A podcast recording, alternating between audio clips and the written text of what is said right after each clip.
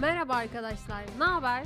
Bugün tarihimizde yine koş vatandaş koş vakası üzerinden gerçekleşen bir olay. Söz alabilir miyim? Buyur. Ne haber diyorsun? Ben burada halkı temsil ederim. Bana iyiyim, sağ ol deme şansı vermiyorsun Nasılsın demiyorum ama bak ne haber diyorum. Bunu düzeltelim. Ne haber? Ne İyidir demek ne haber? senden ne haber falan denir. Bu ne Tamam, haber iyiyim.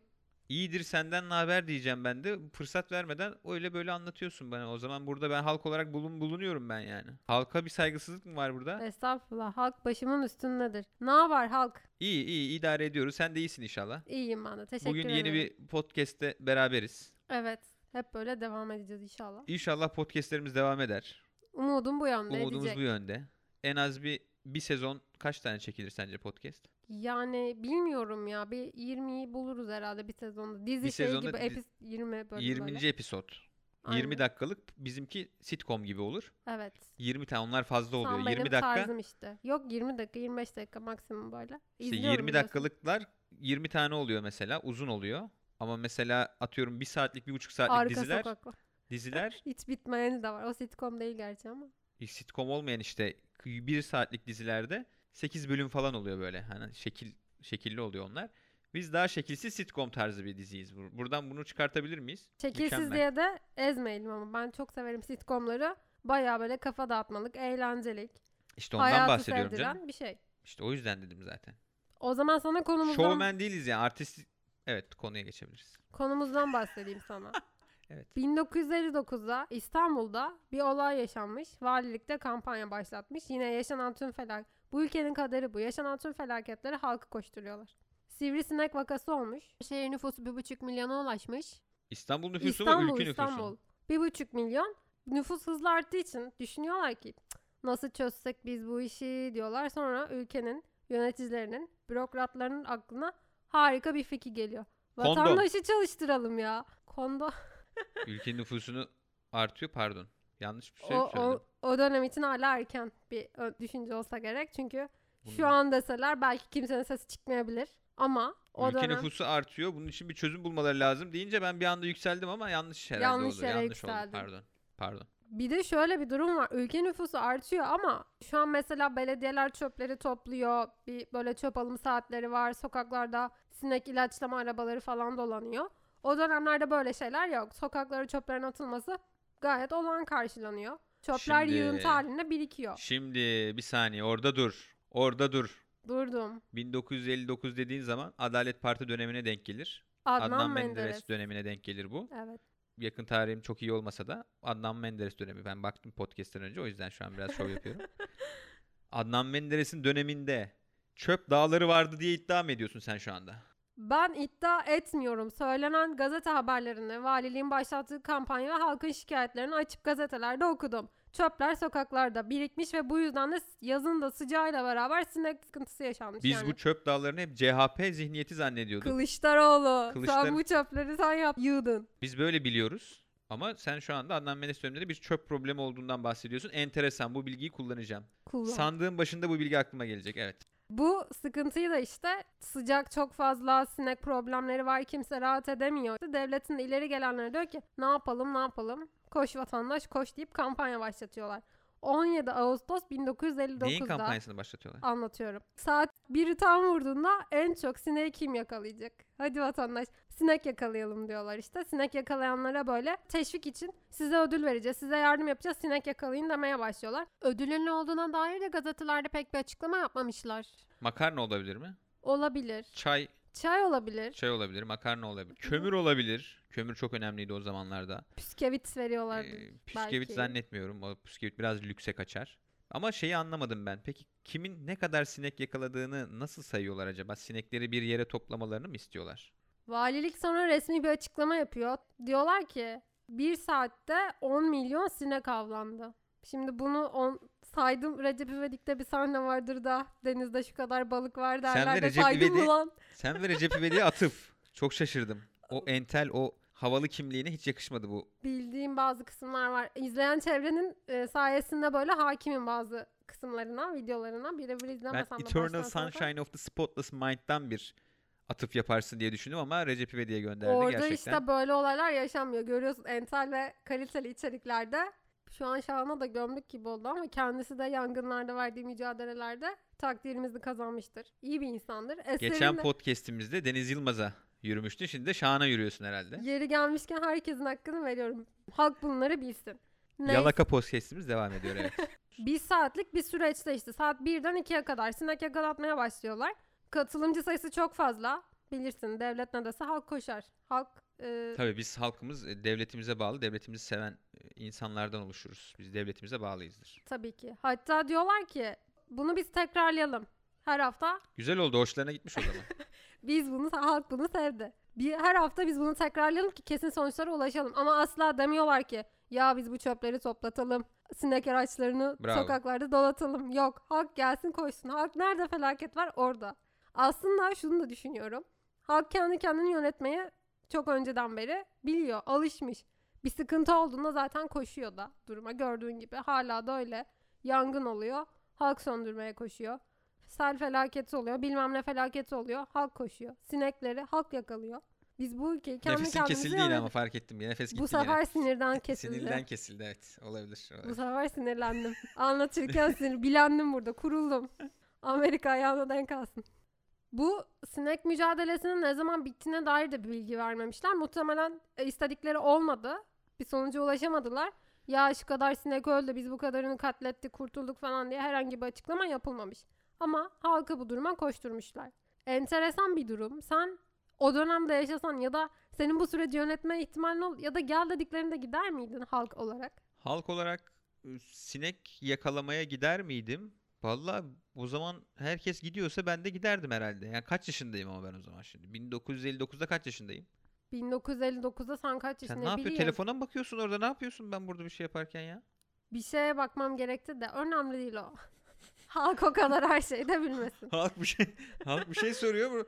At, kaç yaşında olman Kaç gerekiyor ki? Sinek yakalaman için bir yani, Hayır yani mesela reşit çocuk- olmana da gerek yok bence. İşte tamam 15-16 yaşındaysam mahallenin iti kopuğu çocukları çoluğu çoluğu çombalağı hep toplanır gider yakalardık.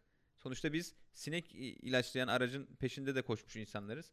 Atıyorum tüpçünün arabasına da asılmış çocuklar olarak. O zaman bize deselerdi ki biz küçükken haydi sinek kara sinek yakalıyoruz sivrisinek yakalıyoruz yakalardık. Ben ben o zamanlar elimle böyle mesela masada sinek var tamam mı? Şu anda görüntüyle olmadığı için tasvir etmem lazım. Elini böyle nedir bunun kepçe yapıyorsun elini. Kanca gibi yapıyorsun. Şöyle kapatıyorsun parmaklarını. Böyle masadaki sineği böyle ani bir hışımla şak diye yakalar avucumun içine alacak kapasitede ve e, gücü de olan bir insandım.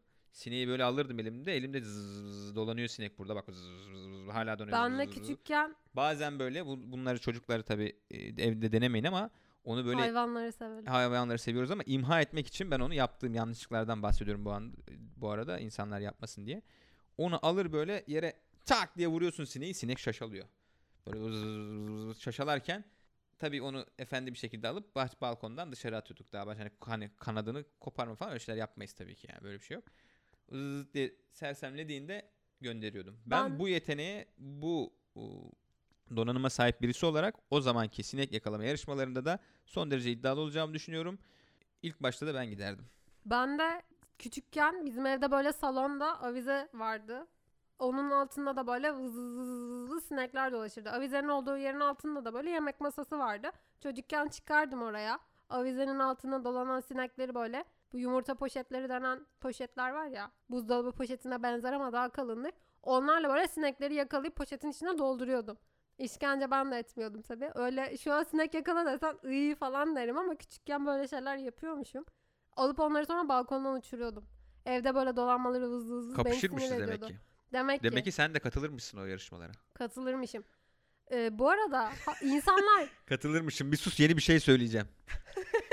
gibi oldu yani. yok sana dönemin böyle çöp yığınıymış gerçekten mi falan demiştin ya. Evet. O dönemin görselini buldum. Şu an insanlar göremeyecek ama sana göstereyim. Sokakların çöp yığıntısı hali bu şekilde. Bu şekilde dediği arkadaşlar ben hemen tasvir edeyim yine. Lütfen. Sokaklar e, çöp dağları olan bir görüntüden bahsediyor. Bayağı çöplerin olduğu. Bu arada bu görseli kendi Instagram'dan evet, paylaşıyorsun evet, değil mi? Heh, Evet. tamam. Instagram'dan da bakabilirler o zaman. Nasıl Evet, reklam? Araya reklam eden- aldım. Yemin ediyorum spontane ederim. reklam aldım. Buna çalıştıysak şöyle böyle olayım. Evet. Daha sonra bu mücadeleler içinde de zabıta sonra neyse ki şey diyor. Biz bu çöpleri sokağa atanlara ceza keselim. 26 kişiye de ceza yazıyor. Ama tabii öncesinde hiç böyle önlemler yok bildiğin gibi. Halk bir böyle olaya devre olun, devreye girince, halk bir müdahaleye başlayınca her zamanki gibi bir aksiyon alıyorlar. Konuşamadım. Niye ses gitti yine. ya? içine doğru gitti ses yine. Ses kaçtı ona güldüm yani. Sinirleniyorum ya ben anlatırken. Ama niye geriliyorsun? Gerilme sürekli siyasi mesaj vermeler, gerilmeler. Hayır, siyasi mesaj vermiyorum. Hani biz 20 mesaj dakikalık yok. stand, stand up şey stand up değil neydik biz? Pod, o neydi bizim? Sitcom. Sitcom'duk hani biz 20 dakikalık. Sürekli siyasi gönderme yapıyorsun. Siyasi gönderme değil. Bunlar yaşanmış olaylar, gerçekler ve bunları komik o ya aynı zamanda bir de komik ama insanı sinirlendiriyor böyle. Rezalet ötesi durumlar. Yani aç sitcom diye izle gerçekten Türkiye tarihini. Enteresan. Zabıtanın ceza kesmesinden bahsediyordum. 26 kişiye bundan da çok emin değilim. Küsuratlı rakam vermişler inanalım diye. 26 demişler. 26 aileye ceza kesiyor. İşte çöplerinizi kapınızın önüne atıyorsunuz, sokağa atıyorsunuz diye. Tabii şey var. insanlar çöpleri sokağa atıyor. Normalmiş o dönemin algısına göre. Çünkü sokaklarda böyle özel bir çöp alanı, çöpleri toplama yerleri yok. Bu insanlar çöpleri nasıl imha ediyor? Ne yapıyor? Herhangi bir bu konuda da bir açıklama bilgi vermemişler. Halk o yüzden böyle ne yapacak sokağa atmayıp da halkın da sokağa çöp atmasını destekliyormuş gibi oldum böyle. Öyle bir şey yok tabii. Çünkü görüyorum ben yolda elinde peçeteyi serpa, peçeteyle serpak aynı şey.